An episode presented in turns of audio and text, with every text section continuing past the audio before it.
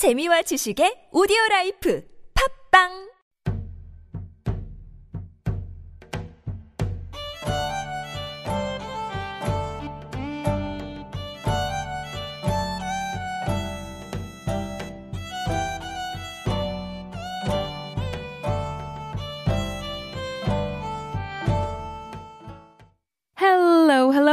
It is Super Radio Antique Alive, where old is gold. I'm your host, Ali, and I'm here to introduce the wonderful and wild traditions of Korea. Happy New Year, everybody. Now, looking back on our previous segments on Antique Alive, we've learned a lot of stuff, right? We talked about traditional dances, riding equipment, and games, just to name a few. And of course, these all symbolize Korean culture really well. I mean, we can go to museums and exhibitions to see the objects uh, that are so valued by the Korean people. But more than objects, there's something else that's inspiring, and that's the Korean people themselves, of course. And so far on the show, I haven't actually introduced any historical figures, so I wanted to introduce some of them this year. I had a million options to choose from, and don't worry, I'll be introducing more people in the future. But I felt like it would be strange if I didn't start the first segment about a historical figure with the introduction of King Sejong.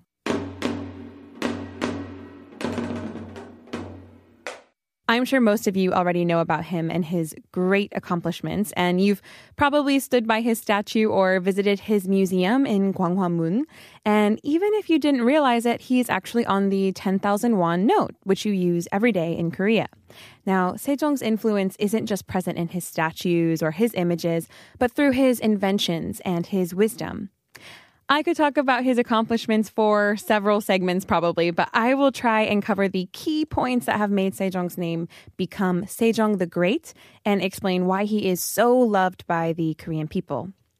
Sejong, whose real name is Ido, was born in 1397. So the Joseon dynasty began in 1392, which means he was born pretty shortly after the kingdom was founded. Sejong had an older brother, Yang Yong, who became crown prince in 1404.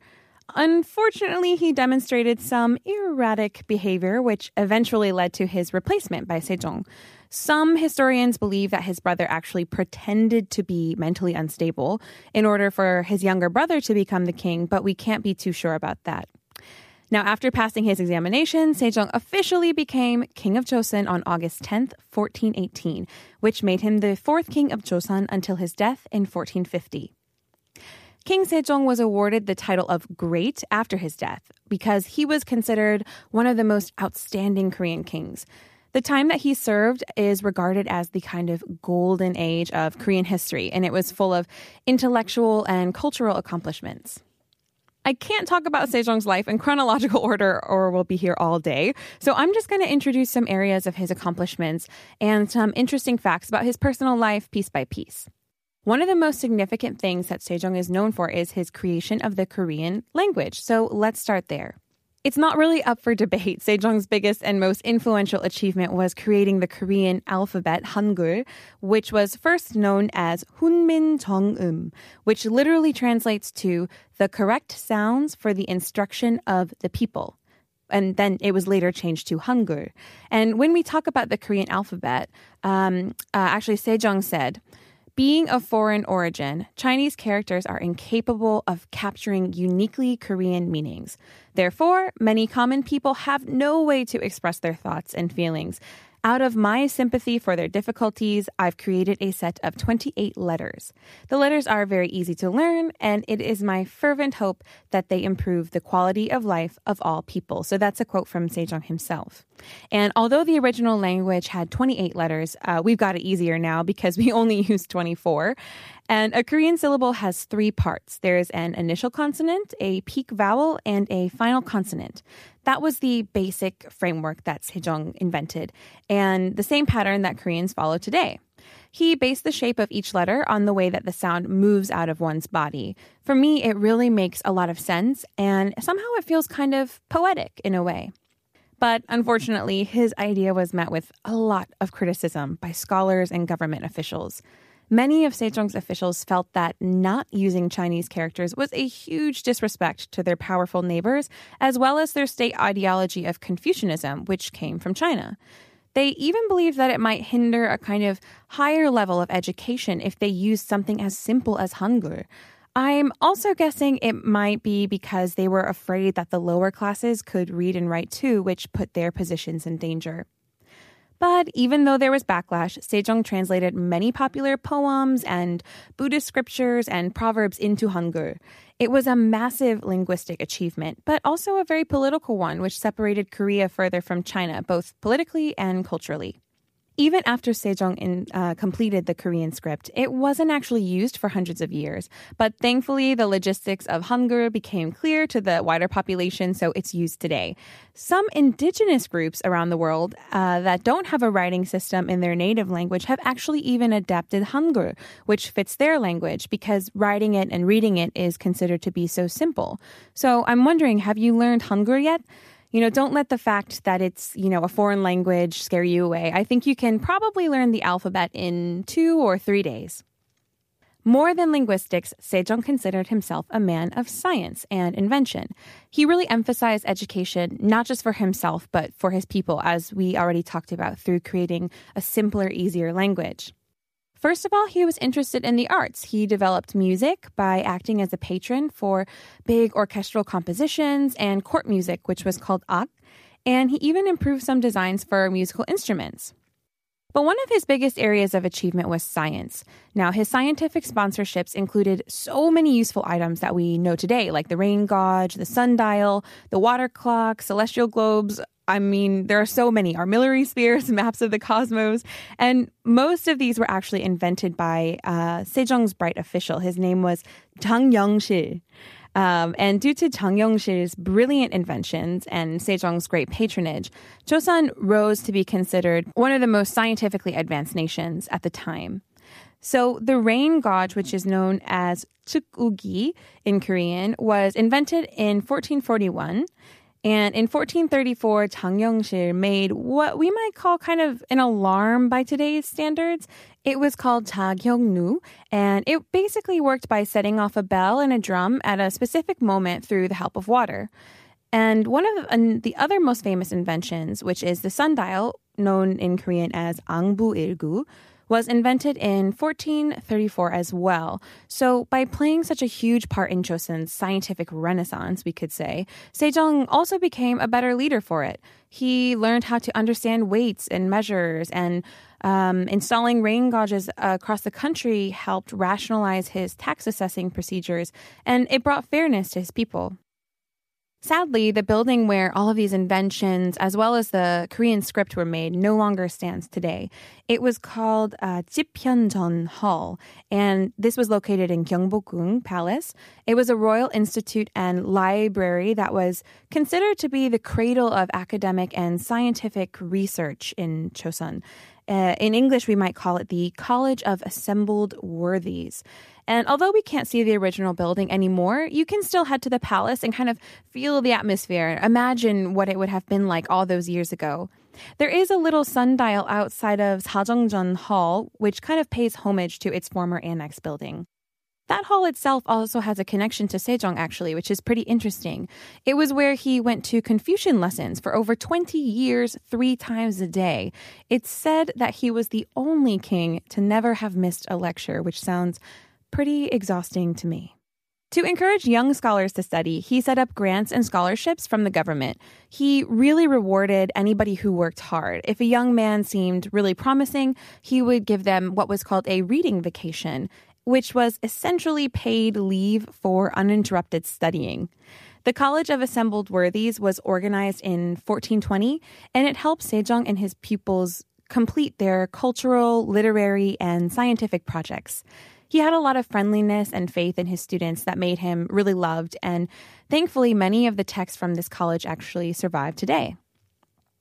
So, as we can see from all of these examples, looking after people was something Sejong did really well, and it was something he also did noticeably through law and administration. So, the happiness of his people was absolutely one of his number one concerns when it came to politics. In a famous quote of his, he said, If I have to choose two, among army, finance, and people's minds, I will discard army. If I have to choose one between the rest, I will discard finance. The thing that should not be discarded till the last is people's trust and their minds. To achieve this, Sejong created new census laws, uh, penal reforms, and he even issued some civil rights for slaves and outcast groups. When Chosun was faced with issues such as floods or drought, Sejong established various relief centers that offered food and water and shelter to his people. For farmers in particular, he reinstated a Goryeo loan system, which lent out government surplus grain, and it could be paid back with nominal interest. So we also can see this with, with the example of the rain gauge. It helped Chosun's dominant agricultural workers, so you really feel like he had the back of his people. You're probably wondering what I can talk about next. I've already said so many positive things. I guess I'm a bit of a Sejong fan, but I also wanted to briefly introduce his achievements in the military. Since we've already talked about his inventions, I guess it's no surprise that he helped to improve various weapon systems like the military cannon. He was also responsible for initiating battles with his powerful neighbors. To the north of Chosun, Sejong created new territory south of the Yalu and Tumen rivers. Before Sejong, these were occupied by the Jurchens, but now we see them as part of Korea's modern borders. In 1433, Sejong sent General Kim Jong-seo to the north and to destroy the local population and its settlements. He set up 10 military posts in the northern region in order to expand his kingdom while also trying to keep out enemies. While Sejong was greatly admired by many, including me, that was not because he was considered perfect, as nobody is. Uh, in particular, Sejong had several issues that led to some officials becoming his enemy. Firstly, Sejong had a strong connection to Buddhism, which was the state religion of the former dynasty. Confucianism was the ruling ideology of the Chosun society, very, very much so. And so many people felt uneasy with Sejong's faith or this attachment to Buddhism. Even though Sejong enforced public policies to limit the influence of Buddhism, he became even more loyal to it after the death of his Buddhist wife, Queen Soheon, in 1446. Many historians believe that opposition to Hangul also came from the officials' growing dislike for Sejong in general. But much to their dismay, Sejong's great love for studying and debating allowed him to kind of think about the way in which his people were suffering and how a king with absolute power should love all of his civilians and officials, even if they disagreed with him. This also led him to be consciously fair with his interactions, particularly with his officials. It was said and documented that he never gave any benefits to those of a higher rank simply because of their position or family name, and he also looked for people of great talent to work with him, regardless of their social class. Sejong was unfortunately also not a man of great health in the later years of his life. In 1442, his eyesight began failing, and he also developed rheumatism and diabetes. So he regularly asked his minister's permission for the crown prince to help him run the kingdom. And this was repeatedly rejected. It wasn't until 1442, seven years before Sejong died, that the crown prince was able to take over some limited duties. And after his health became increasingly worse, he spent most of his final days writing Buddhist poetry and residing, relaxing in the sole residence of his youngest son, where he eventually died. So a lot of people in the cabinet, they didn't feel comfortable having Sejong's son ruling or helping rule before Sejong actually passed away. I really hate leaving off on that sad note, but that's all we have time for today. So let's recap. Sejong was the fourth king of Chosun who was given the title of Great after his death for all of his accomplishments. He was a patron for scientific inventions that are used around the world today and a patron for the arts. He invented the Korean alphabet, he expanded Korea's borders, encouraged education for all of his people, and so on and so on. Of course, difficulties came under Sejong's reign too, and nobody's perfect, but this helps give us a little bit of a deeper understanding as to why Koreans value King Sejong so highly and why he has his own statue in the heart of the city. Thank you so much for joining me at Antique Alive. What was the most interesting fact you heard today? Let us know on our Instagram or in an email at superradio101.3 at gmail.com. Check out our Instagram at superradio101.3. I'm your host, Ali, and this is Antique Alive from Super Radio TBS EFM. We'll see you next time. Let's keep on learning. Bye.